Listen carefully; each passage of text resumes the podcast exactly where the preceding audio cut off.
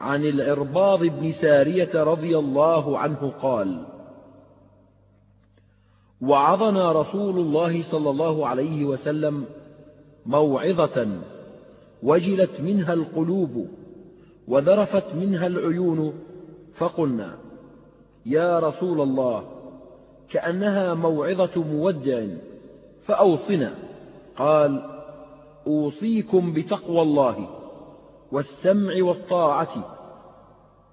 وإن تأمر عليكم عبد وإنه من يعش منكم بعدي فسيرى اختلافا كثيرا. فعليكم بسنتي وسنة الخلفاء الراشدين المهديين عضوا عليها بالنواجذ. وإياكم ومحدثات الأمور فإن كل بدعة ضلالة رواه أبو داود والترمذي وقال حديث حسن صحيح.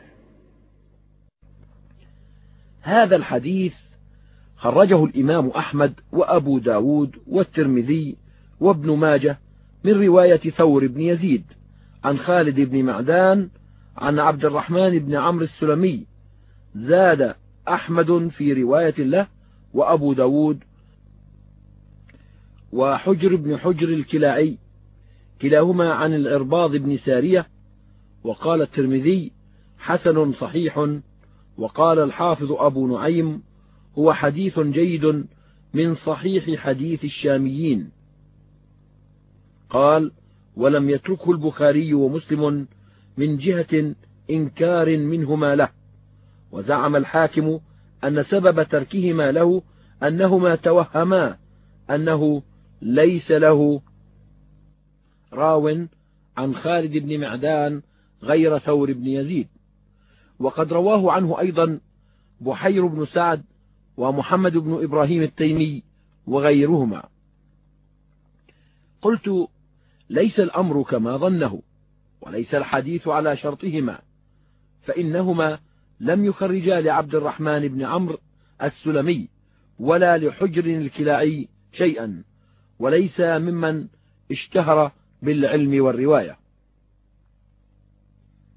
وأيضا فقد اختلف فيه على خالد بن معدان فروي عنه كما تقدم وروي عنه عن ابن أبي بلال عن العرباض وخرجه الإمام أحمد من هذا الوجه أيضا.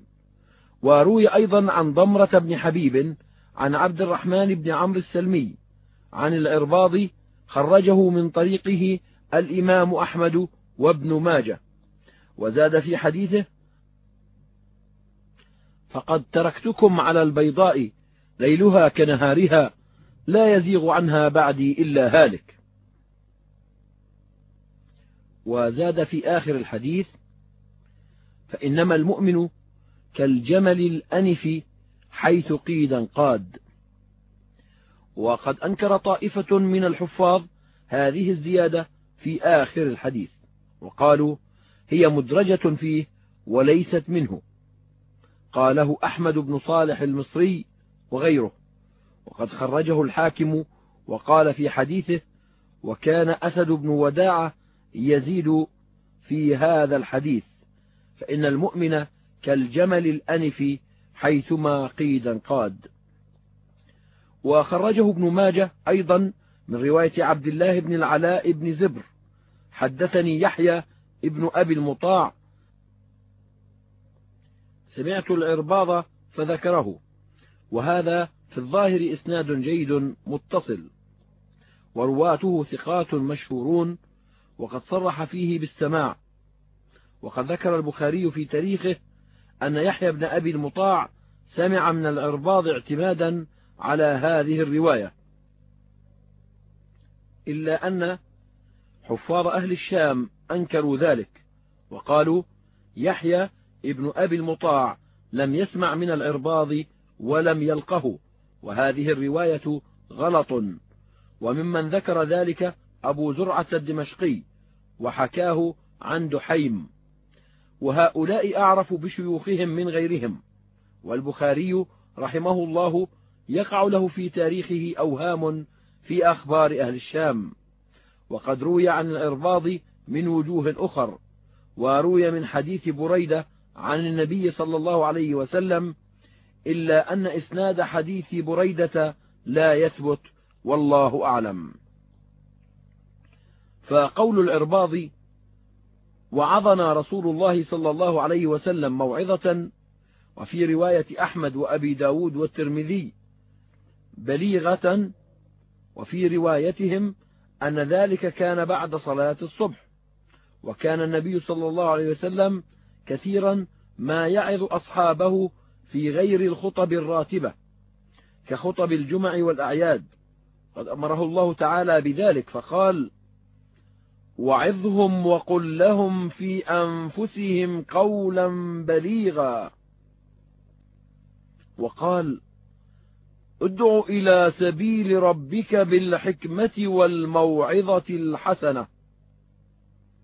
ولكنه كان لا يديم وعظهم بل يتخولهم به أحيانا كما في الصحيحين عن أبي وائل. قال كان عبد الله بن مسعود يذكرنا كل يوم خميس. فقال له رجل يا أبا عبد الرحمن إنا نحب حديثك ونشتهيه. ولو وددنا أنك حدثتنا كل يوم. فقال ما يمنعني أن أحدثكم إلا كراهة أن أملكم. إن رسول الله صلى الله عليه وسلم كان يتخولنا بالموعظة كراهة السآمة علينا. والبلاغة في الموعظة مستحسنة لأنها أقرب إلى قبول القلوب واستجلابها. والبلاغة هي التوصل إلى إفهام المعاني المقصودة وإيصالها إلى قلوب السامعين بأحسن صورة من الألفاظ الدالة عليها وأفصحها وأحلاها للأسماع وأوقعها في القلوب. وكان صلى الله عليه وسلم يقصر خطبتها ولا يطيلها بل كان يبلغ ويوجز. وفي صحيح مسلم عن جابر بن سمرة قال كنت أصلي مع النبي صلى الله عليه وسلم. فكانت صلاته قصدا وخطبته قصدا. وخرجه أبو ب داود ولفظه كان رسول الله صلى الله عليه وسلم لا يطيل الموعظة يوم الجمعة إنما هو كلمات يسيرات. وخرج مسلم من حديث أبي وائل قال خطبنا عمار فأوجز وأبلغ فلما نزل قلنا يا أبا اليقظان لقد أبلغت وأوجزت فلو كنت تنفست. فقال إني سمعت رسول الله صلى الله عليه وسلم يقول إن طول صلاة الرجل وقصر خطبته مئنة من فقهه فأطيلوا الصلاة وأقصروا الخطبة فإن من البيان سحرا. وخرج الإمام أحمد وأبو داود من حديث الحكم بن حزن قال شهدت مع رسول الله صلى الله عليه وسلم الجمعة فقام متوكئا على عصا أو قوس فحمد الله وأثنى عليه كلمات خفيفات طيبات مباركات. وخرج أبو داود عن عمرو بن العاص أن رجلا قام يوما فأكثر القول فقال عمرو لو قصد في قوله لكان خيرا له. سمعت رسول الله صلى الله عليه وسلم يقول لقد رأيت أو أمرت أن أتجوز في القول فإن الجواز هو خير. وقوله ذرفت منها العيون ووجلت منها القلوب. هذان الوصفان بهما مدح الله المؤمنين عند سماع الذكر كما قال تعالى إنما المؤمنون الذين إذا ذكر الله وجلت قلوبهم. وقال وبشر المخبتين الذين إذا ذكر الله وجلت قلوبهم وقال ألم يأن للذين آمنوا أن تخشع قلوبهم لذكر الله وما نزل من الحق وقال الله نزل أحسن الحديث كتابا متشابها. مثانية تقشعر منه جلود الذين يخشون ربهم ثم تلين جلودهم وقلوبهم إلى ذكر الله. وقال تعالى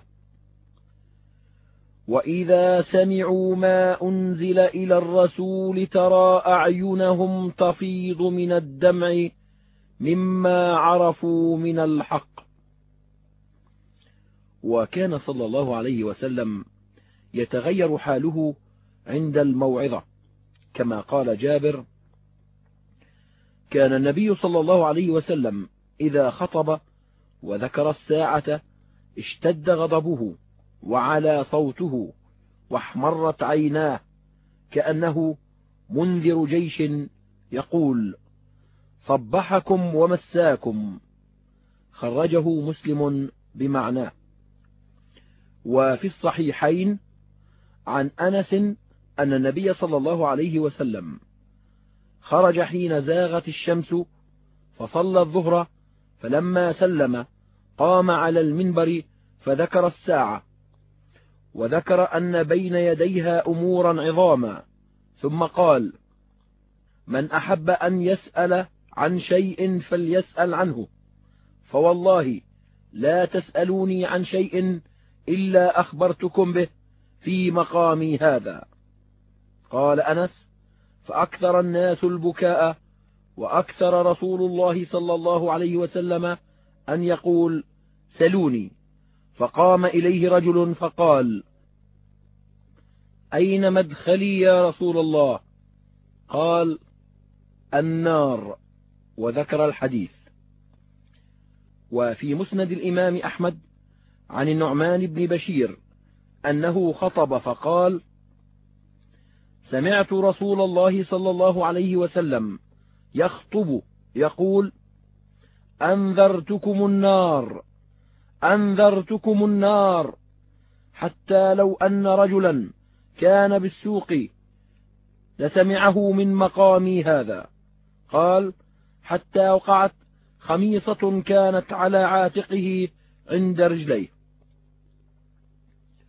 وفي الصحيحين عن عدي بن حاتم قال قال رسول الله صلى الله عليه وسلم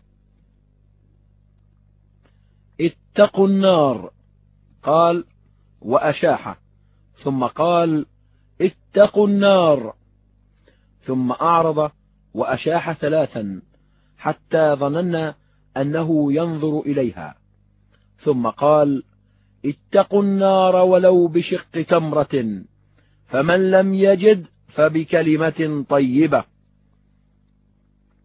وخرج الإمام أحمد من حديث عبد الله بن سلمة عن علي أو عن الزبير بن العوام قال كان رسول الله صلى الله عليه وسلم يخطبنا فيذكرنا بأيام الله حتى يعرف ذلك في وجهه وكأنه نذير قوم يصبحهم الأمر غدوة.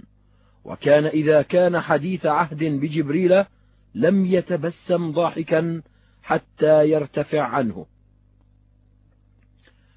وخرجه الطبراني والبزار من حديث جابر قال كان النبي صلى الله عليه وسلم إذا أتاه الوحي أو وعظ قلت نذير قوم أتاهم العذاب. فإذا ذهب عنه ذلك رأيت أطلق الناس وجها وأكثرهم ضحكا وأحسنهم بشرا. صلى الله عليه وسلم. وقولهم يا رسول الله كأنها موعظة مودع فأوصنا. يدل على أنه كان صلى الله عليه وسلم قد أبلغ في تلك الموعظة ما لم يبلغ في غيرها. فلذلك فهموا أنها موعظة مودع. فإن المودع يستقصي ما لا يستقصي غيره في القول والفعل. ولذلك أمر النبي صلى الله عليه وسلم أن يصلي صلاة مودع. لأنه من استشعر أنه مودع بصلاته أتقنها على أكمل وجوهها. ولربما كان قد وقع منه صلى الله عليه وسلم تعريض في تلك الخطبة بالتوديع. كما عرض بذلك في خطبته في حجة الوداع. وقال لا أدري لعلي لا ألقاكم بعد عامي هذا. وطفق يودع الناس فقالوا هذه حجة الوداع. ولما رجع من حجه إلى المدينة جمع الناس بماء بين مكة والمدينة يسمى خما. وخطبهم فقال يا أيها الناس إنما أنا بشر يوشك أن يأتيني رسول ربي فأجيب. ثم حض على التمسك بكتاب الله ووصى بأهل بيته خرجه مسلم. وفي الصحيحين ولفظه لمسلم عن عقبة بن عامر قال صلى رسول الله صلى الله عليه وسلم على قتلى أحد ثم صعد المنبر كالمودع للأحياء والأموات فقال إني فرطكم على الحوض فإن عرضه كما بين أيلة إلى الجحفة. وإني لست أخشى عليكم أن تشركوا بعدي ولكن أخشى عليكم الدنيا أن تنافسوا فيها وتقتتلوا فتهلكوا كما هلك من كان قبلكم. قال عقبة فكانت آخر ما رأيت رسول الله صلى الله عليه وسلم على المنبر. وخرجه الإمام أحمد ولفظه صلى رسول الله صلى الله عليه وسلم على قتلى أحد بعد ثمان سنين كالمودع للأحياء والأموات ثم طلع المنبر فقال إني فرطكم وأنا عليكم شهيد وإن موعدكم الحوض وإني لأنظر إليه ولست أخشى عليكم الكفر ولكن الدنيا أن تنافسوها.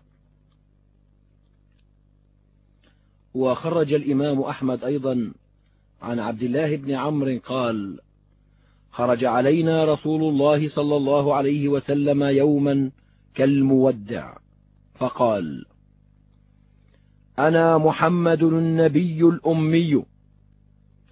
قال ذلك ثلاث مرات. ولا نبي بعدي. أوتيت فواتح الكلم وخواتمه وجوامعه وعلمت كم خزنة النار وحملة العرش. وتجوز لي ربي وعوفيت وعوفيت أمتي. فاسمعوا وأطيعوا ما دمت فيكم فإذا ذهب بي فعليكم بكتاب الله. أحلوا حلاله وحرموا حرامه. فلعل الخطبة التي أشار إليها العرباض ابن سارية في حديثه كانت بعض هذه الخطب أو شبيها بها مما يشعر بالتوديع. وقولهم فأوصنا يعنون وصية جامعة كافية فإنهم لما فهموا أنه مودع استوصوه وصية ينفعهم التمسك بها بعده ويكون فيها كفاية لمن تمسك بها وسعادة له في الدنيا والآخرة. وقوله صلى الله عليه وسلم أوصيكم بتقوى الله والسمع والطاعة فهاتان الكلمتان تجمعان سعادة الدنيا والآخرة. أما التقوى فهي كافلة بسعادة الآخرة لمن تمسك بها وهي وصية الله للأولين والآخرين كما قال تعالى ولقد وصينا الذين أوتوا الكتاب من قبلكم وإياكم أن اتقوا الله وقد سبق شرح التقوى بما فيه كفاية في شرح حديث وصية النبي صلى الله عليه وسلم لمعاذ. وأما السمع والطاعة لولاة أمور المسلمين ففيها سعادة الدنيا وبها تنتظم مصالح العباد في معايشهم وبها يستعينون على إظهار دينهم وطاعة ربهم كما قال علي رضي الله عنه إن الناس لا يصلحهم إلا إمام بر أو فاجر. إن كان فاجرا عبد المؤمن فيه ربه وحمل الفاجر فيها إلى أجله. وقال الحسن في الأمراء هم يلون من أمورنا خمسا الجمعة والجماعة والعيد والثغور والحدود. والله ما يستقيم الدين إلا بهم. وإن جاروا وظلموا والله لما يصلح الله بهم أكثر مما يفسدون. مع أن والله إن طاعتهم لغيظ وإن فرقتهم لكفر. وخرج الخلال في كتاب الإمارة من حديث أبي أمامة قال أمر النبي صلى الله عليه وسلم أصحابه حين صلوا العشاء أن احشدوا فإن لي إليكم حاجة. فلما فرغ من صلاة الصبح قال هل حشدتم كما أمرتكم؟ قالوا نعم. قال اعبدوا الله ولا تشركوا به شيئا. هل عقلتم هذه؟ ثلاثا. قلنا نعم. قال أقيموا الصلاة وآتوا الزكاة. هل عقلتم هذه؟ ثلاثا. قلنا نعم. قال اسمعوا وأطيعوا. ثلاثا. هل عقلتم هذه؟ ثلاثا. قلنا نعم.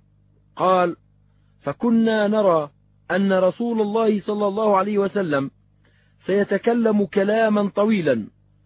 ثم نظرنا في كلامه فإذا هو قد جمع لنا الأمر كله. وبهذين الأصلين وصى النبي صلى الله عليه وسلم في خطبته في حجة الوداع أيضا. كما خرج الإمام أحمد والترمذي من رواية أم الحسين الأحمسية. قالت سمعت رسول الله صلى الله عليه وسلم يخطب في حجة الوداع. فسمعته يقول يا أيها الناس اتقوا الله وإن أمر عليكم عبد حبشي مجدع فاسمعوا له وأطيعوا ما أقام فيكم كتاب الله. وخرج مسلم منه ذكر السمع والطاعة. وخرج الإمام أحمد والترمذي أيضا من حديث أبي أمامة. قال سمعت رسول الله صلى الله عليه وسلم يخطب في حجة الوداع يقول اتقوا الله وصلوا خمسكم وصوموا شهركم وأدوا زكاة أموالكم وأطيعوا ذا أمركم تدخلوا جنة ربكم. وفي رواية أخرى أنه قال يا أيها الناس إنه لا نبي بعدي ولا أمة بعدكم. وذكر الحديث بمعناه وفي المسند عن أبي هريرة عن النبي صلى الله عليه وسلم قال من لقي الله لا يشرك به شيئا وأدى زكاة ماله طيبة بها نفسه محتسبا وسمع وأطاع فله الجنة أو دخل الجنة. وقوله صلى الله عليه وسلم وإن تأمر عليكم عبد وفي رواية حبشي هذا مما تكاثرت به الروايات عن النبي صلى الله عليه وسلم وهو مما اطلع عليه النبي صلى الله عليه وسلم من أمر أمته بعده وولاية العبيد عليهم وفي صحيح البخاري عن أنس عن النبي صلى الله عليه وسلم قال اسمعوا وأطيعوا وإن استعمل عليكم عبد حبشي كأن رأسه زبيبة. وفي صحيح مسلم عن أبي ذر رضي الله عنه قال إن خليلي صلى الله عليه وسلم أوصاني أن أسمع وأطيع ولو كان عبدا حبشيا مجدع الأطراف والأحاديث في المعنى كثيرة جدا. ولا ينافي هذا قوله صلى الله عليه وسلم. لا يزال هذا الأمر في قريش ما بقي في الناس اثنان. وقوله الناس تبع لقريش. وقوله الأئمة من قريش. لأن ولاية العبيد قد تكون من جهة إمام قرشي. ويشهد لذلك ما خرجه الحاكم من حديث علي رضي الله عنه. عن النبي صلى الله عليه وسلم قال الأئمة من قريش أبرارها أمراء أبرارها وفجارها أمراء فجارها.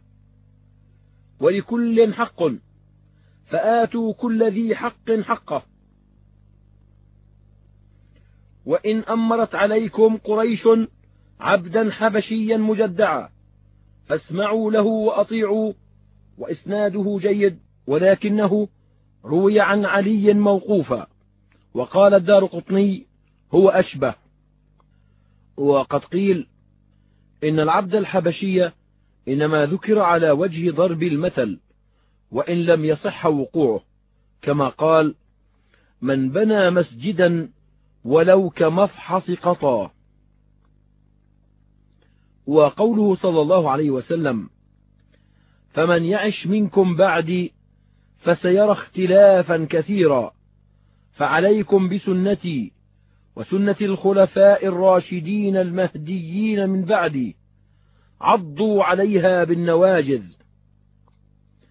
هذا إخبار منه صلى الله عليه وسلم بما وقع في أمته بعده من كثرة الاختلاف في أصول الدين وفروعه وفي الأقوال والأعمال والاعتقادات وهذا موافق لما روي عنه من افتراق أمته على بضع وسبعين فرقة وأنها كلها في النار إلا فرقة واحدة.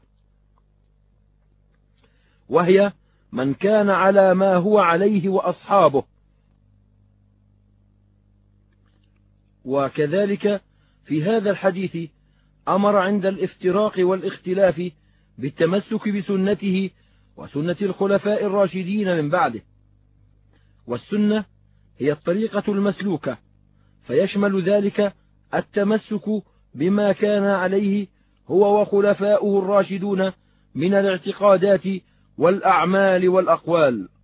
وهذه هي السنة الكاملة. ولهذا كان السلف قديما لا يطلقون اسم السنة إلا على ما يشمل ذلك كله. وروي معنى ذلك عن الحسن والأوزاعي والفضيل بن عياض. وكثير من العلماء المتأخرين يخص اسم السنة بما يتعلق بالاعتقادات لأنها أصل الدين والمخالف فيها على خطر عظيم. وفي ذكر هذا الكلام بعد الأمر بالسمع والطاعة لأولي الأمر إشارة إلى أنه لا طاعة لأولي الأمر إلا في طاعة الله. كما صح عنه أنه قال إنما الطاعة في المعروف. وفي المسند عن أنس أن معاذ بن جبل قال يا رسول الله أرأيت إن كان علينا أمراء لا يستنون بسنتك ولا يأخذون بأمرك فما تأمر في أمرهم؟ فقال رسول الله صلى الله عليه وسلم لا طاعة لمن لم يطع الله عز وجل.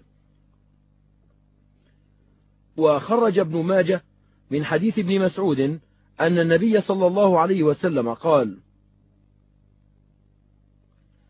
سيلي أموركم بعدي رجال يطفئون من السنة ويعملون بالبدعة ويؤخرون الصلاة عن مواقيتها. فقلت يا رسول الله إن أدركتهم كيف أفعل قال لا طاعة لمن عصى الله. وفي أمره صلى الله عليه وسلم باتباع سنته وسنة خلفائه الراشدين بعد أمره بالسمع والطاعة لولاة الأمور عموما دليل على أن سنة الخلفاء الراشدين متبعة كاتباع سنته بخلاف غيرهم من ولاة الأمور. وفي مسند الإمام أحمد وجامع الترمذي عن حذيفة قال كنا عند النبي صلى الله عليه وسلم جلوسا فقال إني لا أدري ما قدر بقائي فيكم فاقتدوا بالذين من بعدي. وأشار إلى أبي بكر وعمر وتمسكوا بعهد عمار وما حدثكم ابن مسعود فصدقوه. وفي رواية تمسكوا بعهد ابن أم عبد واهتدوا بهدي عمار. فنص صلى الله عليه وسلم في آخر عمره على من يقتدى به من بعده والخلفاء الراشدون الذين أمر بالاقتداء بهم هم أبو بكر وعمر وعثمان وعلي. فإن في حديث سفينة عن النبي صلى الله عليه وسلم الخلافة بعدي ثلاثون سنة ثم تكون ملكا وقد صححه الإمام أحمد واحتج به على خلافة الأئمة الأربعة. ونص كثير من الأئمة على أن عمر بن عبد العزيز خليفة راشد أيضا ويدل عليه ما خرجه الإمام أحمد من حديث حذيفة عن النبي صلى الله عليه وسلم قال تكون فيكم النبوة ما شاء الله أن تكون ثم يرفعها الله إذا شاء أن يرفعها ثم تكون خلافة على منهاج النبوة فتكون ما شاء الله أن تكون ثم يرفعها الله إذا شاء أن يرفعها ثم تكون ملكا عاضا ما شاء الله أن تكون. ثم يرفعها إذا شاء أن يرفعها. ثم تكون ملكا جبرية فتكون ما شاء الله أن تكون. ثم يرفعها إذا شاء أن يرفعها ثم تكون خلافة على منهاج النبوة. ثم سكت. فلما ولي عمر بن عبد العزيز دخل عليه رجل فحدثه بهذا الحديث فسر به وأعجبه. وكان محمد بن سيرين أحيانا يسأل عن شيء من الأشربة فيقول نهى عنه إمام هدى عمر بن عبد العزيز. وقد اختلف العلماء في إجماع الخلفاء الأربعة هل هو إجماع أو حجة مع مخالفة غيرهم من الصحابة أم لا. وفيه روايتان عن إمام أحمد وحكم أبي خازم الحنفي في زمن المعتضد بتوريث ذوي الأرحام ولم يعتد بمن خالف الخلفاء ونفذ حكمه بذلك في الآفاق. ولو قال بعض الخلفاء الأربعة قولا ولم يخالفه منهم أحد بل خالفه غيره من الصحابة فهل يقدم قوله على قول غيره؟ فيه قولان أيضا للعلماء والمنصوص عن أحمد أنه يقدم قوله على قول غيره من الصحابة. وكذا ذكره الخطابي وغيره. وكلام أكثر السلف يدل على ذلك خصوصا عمر بن الخطاب رضي الله عنه. فإنه روي عن النبي صلى الله عليه وسلم من وجوه أنه قال إن الله جعل الحق على لسان عمر وقلبه. وكان عمر بن عبد العزيز يتبع أحكامه ويستدل بقول النبي صلى الله عليه وسلم إن الله جعل الحق على لسان عمر وقلبه. وقال مالك قال عمر بن عبد العزيز سن رسول الله صلى الله عليه وسلم وولاة الأمر من بعده سننا. الأخذ بها اعتصام بكتاب الله وقوة على دين الله. ليس لأحد تبديلها ولا تغييرها ولا النظر في أمر خالفها. من اهتدى بها فهو مهتد ومن استنصر بها فهو منصور ومن تركها واتبع غير سبيل المؤمنين ولاه الله ما تولى وأصلاه جهنم وساءت مصيرا. وحكى عبد الله بن عبد الحكم عن مالك أنه قال أعجبني عزم عمر على ذلك يعني هذا الكلام. وروى عبد الرحمن بن مهدي هذا الكلام عن مالك ولم يحكه عن عمر. وقال خلف بن خليفة شهدت عمر بن عبد العزيز يخطب الناس وهو خليفة. فقال في خطبته ألا إنما سن رسول الله صلى الله عليه وسلم وصاحباه فهو وظيفة دين نأخذ به وننتهي إليه. وروى أبو نعيم من حديث عرزب الكندي أن رسول الله صلى الله عليه وسلم قال إنه سيحدث بعدي أشياء فأحبها إلي أن تلزموا ما أحدث عمر. وكان علي يتبع أحكامه وقضاياه ويقول إن عمر كان رشيد الأمر. وروى أشعث عن الشعبي قال إذا اختلف الناس في شيء فانظر كيف قضى فيه عمر.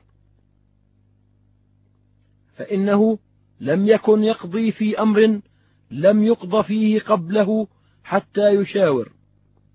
وقال مجاهد إذا اختلف الناس في شيء فانظروا ما صنع عمر فخذوا به. وقال أيوب عن الشعبي انظروا ما اجتمعت عليه أمة محمد فإن الله لم يكن ليجمعها على ضلالة. فإذا اختلفت فانظروا ما صنع عمر بن الخطاب فخذوا به. وسئل عكرمة عن أم الولد فقال تعتق بموت سيدها. فقيل له بأي شيء تقول؟ قال بالقرآن. قال بأي القرآن؟ قال أطيعوا الله وأطيعوا الرسول وأولي الأمر منكم. وعمر من أولي الأمر. وقال وكيع إذا اجتمع عمر وعلي على شيء فهو الأمر. وروي عن ابن مسعود أنه كان يحلف بالله. إن الصراط المستقيم هو الذي ثبت عليه عمر حتى دخل الجنة. وبكل حال فما جمع عمر عليه الصحابة فاجتمعوا عليه في عصره فلا شك أنه الحق. ولو خالف فيه بعد ذلك من خالف كقضائه في مسائل من الفرائض كالعول وفي زوج وأبوين وزوجة وأبوين أن للأم ثلث الباقي وكقضائه في من جامع في إحرامه أنه يمضي في نسكه وعليه القضاء والهدي ومثل ما قضى به في امرأة المفقود ووافقه غيره من الخلفاء أيضا ومثل ما جمع عليه الناس في الطلاق الثلاث وفي تحريم متعة النساء ومثل ما فعله من وضع الديوان ووضع الخراج على أرض العنوة وعقد الذمة لأهل الذمة بالشروط التي شرطها عليهم ونحو ذلك. ويشهد لصحة ما جمع عليه عمر الصحابة فاجتمعوا عليه ولم يخالف في وقته قول النبي صلى الله عليه وسلم. رأيتني في المنام أنزع على قليب فجاء أبو بكر فنزع ذنوبا أو ذنوبين وفي نزعه ضعف والله يغفر له. ثم جاء ابن الخطاب فاستحالت غربا. فلم أر أحدا يفري فريه حتى روي الناس وضربوا بعطن. وفي رواية فلم أر عبقريا من الناس ينزع نزع ابن الخطاب. وفي رواية حتى تولى والحوض يتفجر. وهذا إشارة إلى أن عمر لم يمت حتى وضع الأمور مواضعها واستقامت الأمور وذلك لطول مدته وتفرغه للحوادث واهتمامه بها. بخلاف مدة أبي بكر فإنها كانت قصيرة وكان مشغولا فيها بالفتوح وبعث البعوث للقتال فلم يتفرغ لكثير من الحوادث وربما كان يقع في زمنه ما لا يبلغه ولا يرفع إليه حتى رفعت تلك الحوادث إلى عمر فرد الناس فيها إلى الحق وحملهم على الصواب. وأما ما لم يجمع عمر الناس عليه بل كان له فيه رأي وهو يسوغ لغيره أن يرى رأيا يخالف رأيه كمسائل الجد مع الإخوة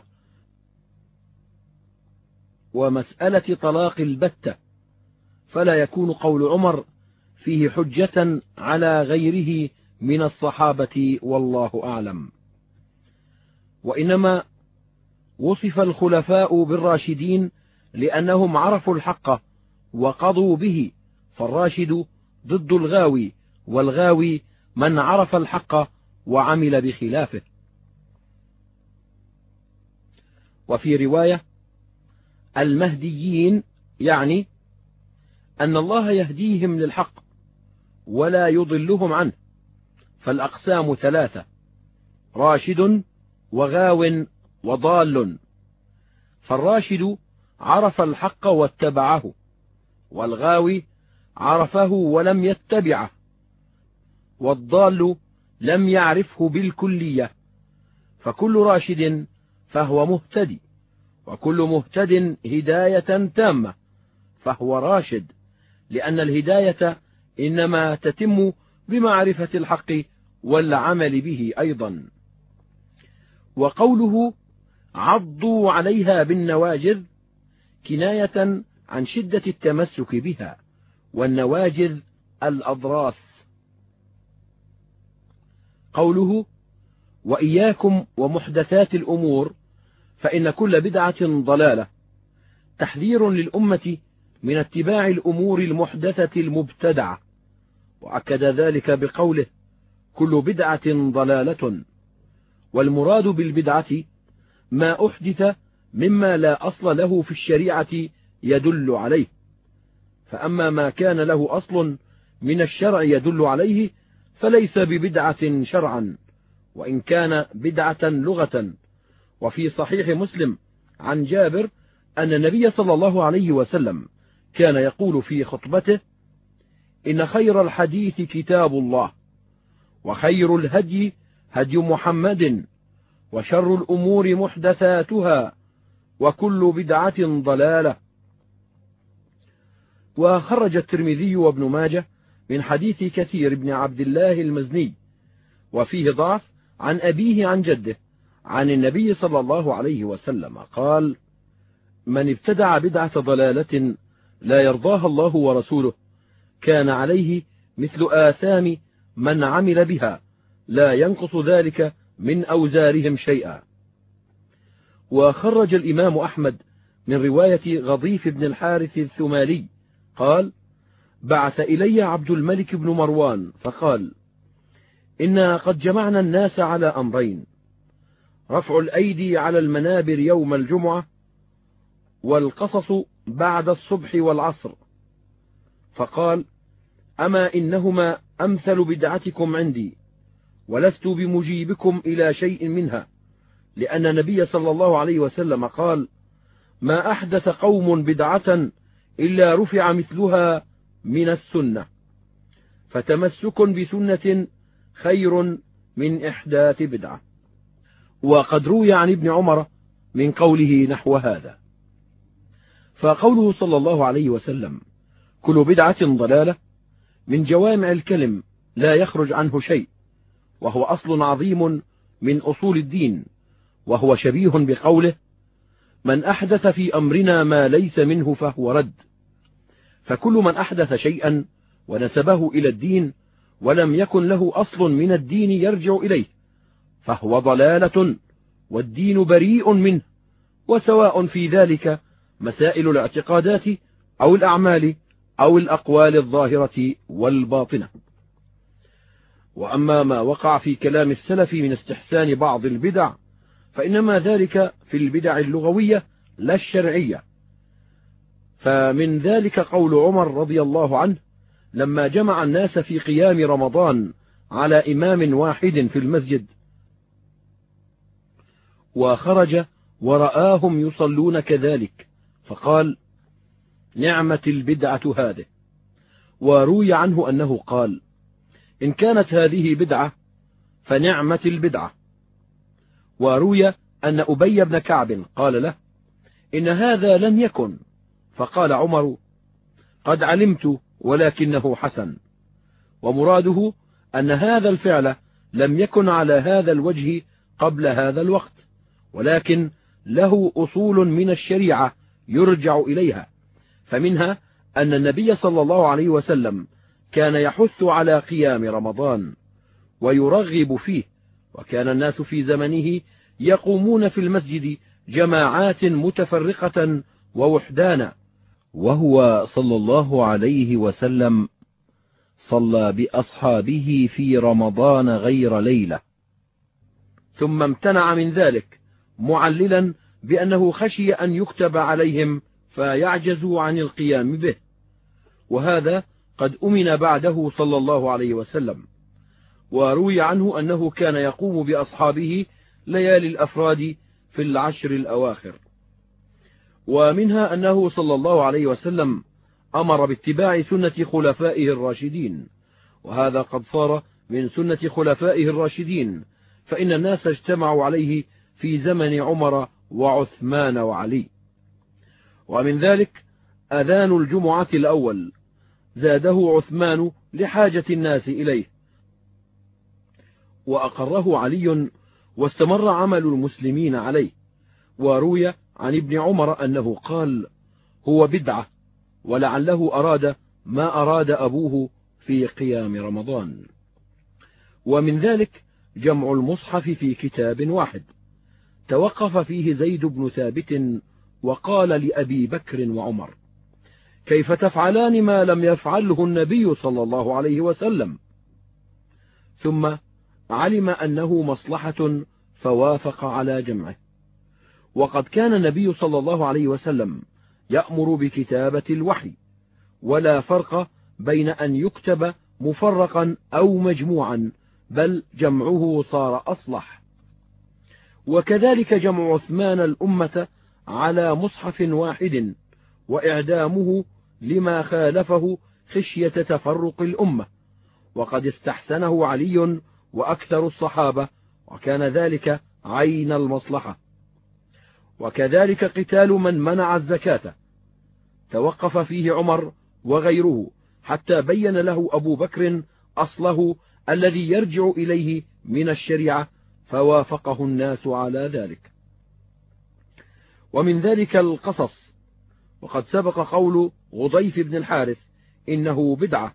وقال الحسن القصص بدعة ونعمة البدعة كم من دعوة مستجابة وحاجة مقضية وأخ مستفاد. وإنما عنا هؤلاء بأنه بدعة الهيئة الاجتماعية عليه في وقت معين. فإن النبي صلى الله عليه وسلم لم يكن له وقت معين يقص على أصحابه فيه غير خطبه الراتبة في الجمع والأعياد وإنما كان يذكرهم أحيانا أو عند حدوث أمر يحتاج إلى التذكير عنده. ثم إن الصحابة اجتمعوا على تعيين وقت له كما سبق عن ابن مسعود أنه كان يذكر أصحابه كل يوم خميس. وفي صحيح البخاري عن ابن عباس قال حدث الناس كل جمعة مرة فإن أبيت فمرتين فإن أكثرت فثلاثا ولا تمل الناس. وفي المسند عن عائشة أنها وصت قاص أهل المدينة بمثل ذلك وروي عنها أنها قالت لعبيد بن عمير حدث الناس يوما ودع الناس يوما لا تملهم وروي عن عمر بن عبد العزيز أنه أمر القاصة أن يقص كل ثلاثة أيام مرة وروي عنه أنه قال له روح الناس ولا تثقل عليهم ودع القصص يوم السبت ويوم الثلاثاء.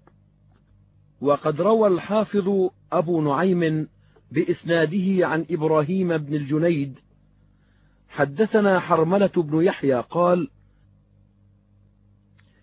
سمعت الشافعي رحمة الله عليه يقول البدعة بدعتان بدعة محمودة وبدعة مذمومة فما وافق السنة فهو محمود وما خالف السنة فهو مذموم.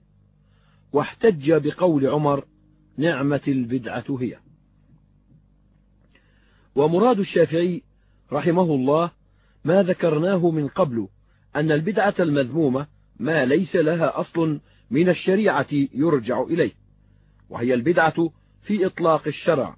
وأما البدعة المحمودة فما وافق السنة يعني ما كان لها أصل من السنة يرجع إليه وإنما هي بدعة لغة لا شرعا لموافقتها السنة. وقد روي عن الشافعي كلام آخر يفسر هذا وأنه قال والمحدثات ضربان. ما أحدث مما يخالف كتابا أو سنة أو أثرا أو إجماعا فهذه البدعة الضلال. وما أحدث من الخير لا خلاف فيه لواحد من هذا وهذه محدثة غير مذمومة. وكثير من الأمور التي حدثت ولم يكن قد اختلف العلماء في أنها هل هي بدعة حسنة حتى ترجع إلى السنة أم لا؟ فمنها كتابة الحديث. نهى عنه عمر وطائفة من الصحابة ورخص فيه الأكثرون واستدلوا له بأحاديث من السنة. ومنها كتابة تفسير الحديث والقرآن. كرهه قوم من العلماء ورخص فيه كثير منهم. وكذلك اختلافهم في كتابة الرأي في الحلال والحرام ونحوه وفي توسعة الكلام في المعاملات وأعمال القلوب التي لم تنقل عن الصحابة والتابعين وكان الإمام أحمد يكره أكثر ذلك. وفي هذه الأزمان التي بعد العهد فيها بعلوم السلف يتعين ضبط ما نقل عنهم من ذلك كله. ليتميز به ما كان من العلم موجودا في زمانهم وما حدث من ذلك بعدهم. فيعلم بذلك السنة من البدعة وقد صح عن ابن مسعود أنه قال إنكم قد أصبحتم اليوم على الفطرة وإنكم ستحدثون ويحدث لكم. فإذا رأيتم محدثة فعليكم بالهدي الأول. وابن مسعود قال هذا في زمن الخلفاء الراشدين. وروى ابن مهدي عن مالك قال لم يكن شيء من هذه الأهواء في عهد النبي صلى الله عليه وسلم وأبي بكر وعمر وعثمان وكأن مالكا يشير بالأهواء إلى ما حدث من التفرق في أصول الديانات من أمر الخوارج والروافض والمرجئة ونحوهم ممن تكلم في تكفير المسلمين واستباحة دمائهم وأموالهم أو في تخليدهم في النار أو في تفسيق خواص هذه الأمة أو عكس ذلك فزعم أن المعاصي لا تضر أهلها أو أنه لا يدخل النار من أهل التوحيد أحد. وأصعب من ذلك ما أحدث من الكلام في أفعال الله تعالى من قضائه وقدره. فكذب بذلك من كذب وزعم أنه نزه الله بذلك عن الظلم. وأصعب من ذلك ما أحدث من الكلام في ذات الله وصفاته. مما سكت عنه النبي صلى الله عليه وسلم وأصحابه والتابعون لهم بإحسان. فقوم نفوا كثيرا مما ورد في الكتاب والسنة من ذلك وزعموا أنهم فعلوه تنزيها لله عما تقتضي العقول تنزيهه عنه. وزعموا أن لازم ذلك مستحيل على الله عز وجل. وقوم لم يكتفوا بإثباته حتى أثبتوا بإثباته ما يظن أنه لازم له بالنسبة إلى المخلوقين. وهذه اللوازم نفيا وإثباتا درج صدر الأمة على السكوت عنها. ومما أحدث في الأمة بعد عصر الصحابة والتابعين الكلام في الحلال والحرام بمجرد الرأي. ورد كثير مما وردت به السنة في ذلك لمخالفته للرأي والأقيسة العقلية.